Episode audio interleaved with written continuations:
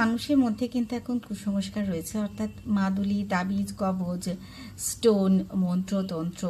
কিন্তু এটার কিছু গুড এফেক্ট আছে, কিছু ব্যাড এফেক্ট আছে। তো ব্যাড এফেক্ট আগে বলি। ব্যাড এফেক্ট হচ্ছে কোনো বিষয়ের উপর যখন ডিপেন্ডেন্সি আমরা রাখছি, তখন আমাদের নিজেদের যে ক্যাপাসিটিটা সেটা কমে যাচ্ছে। অর্থাৎ আমার কোথাও না কোথাও মনে হচ্ছে আমি তাবিজ কবজ আহ, মন্ত্রতন্ত্র বা স্টোন পড়লেই হয়তো জীবনে এগোতে পারব। এই যে বিষয়টা অর্থাৎ নিজের প্রতি সেলফ কনফিডেন্স না থেকে অন্য একটা বিষয়ের প্রতি আমি কনফিডেন্ট হয়ে যাচ্ছি বা ডিপেন্ডেন্ট হয়ে যাচ্ছি। সেক্ষেত্রে যখন ছোটোবেলায় বাবা মা মানুষ করছেন তখন কিন্তু বাচ্চাদের যখন মাদুলি পড়াচ্ছে বা স্টোন পড়াচ্ছে তখন কিন্তু বাচ্চাদের মধ্যেও এই বিষয়টা ঢুকে যাচ্ছে যে এই স্টোনটা বা এই মাদুলিটার জন্যই কিন্তু আমি জীবনে পড়াশোনায় বা অন্য যা কিছু ক্ষেত্রে এগোতে পারব।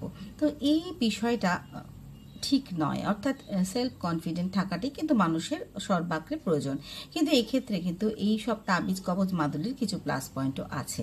অর্থাৎ যেসব মানুষরা কনফিডেন্ট নয়, যাদের মধ্যে কনফিডেন্স নেই তাদের যে একটা পজিটিভ এটাকে আমরা বলি কন্ডিশনিং অর্থাৎ কন্ডিশনিং কি? একটা বিশেষ স্টিমুলাস বা বস্তুর সঙ্গে কিন্তু আমি আমার নিজের কাজ, কর্ম, দায়িত্বটা কন্ডিশন করে নিচ্ছি। অর্থাৎ আমার কোথাও না কোথাও যদি জ্যোতিষীর কাছে গিয়ে মনে হয়, একটা স্টোন দিল, আপনার এই করলে স্টোন পড়লে ভালো লাগবে বা ভালো হবে বা এই মাদুরিটা পড়লে আপনার ভালো হবে।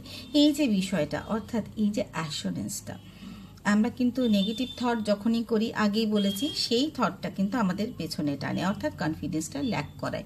আমি কিন্তু আগে থেকেই ভেবে নিই যে আমি এটা পারব না, কিন্তু এই বিষয়গুলো কিন্তু একটা পজিটিভ দিক আছে। আরও বলছি নেক্সট ভিডিওতে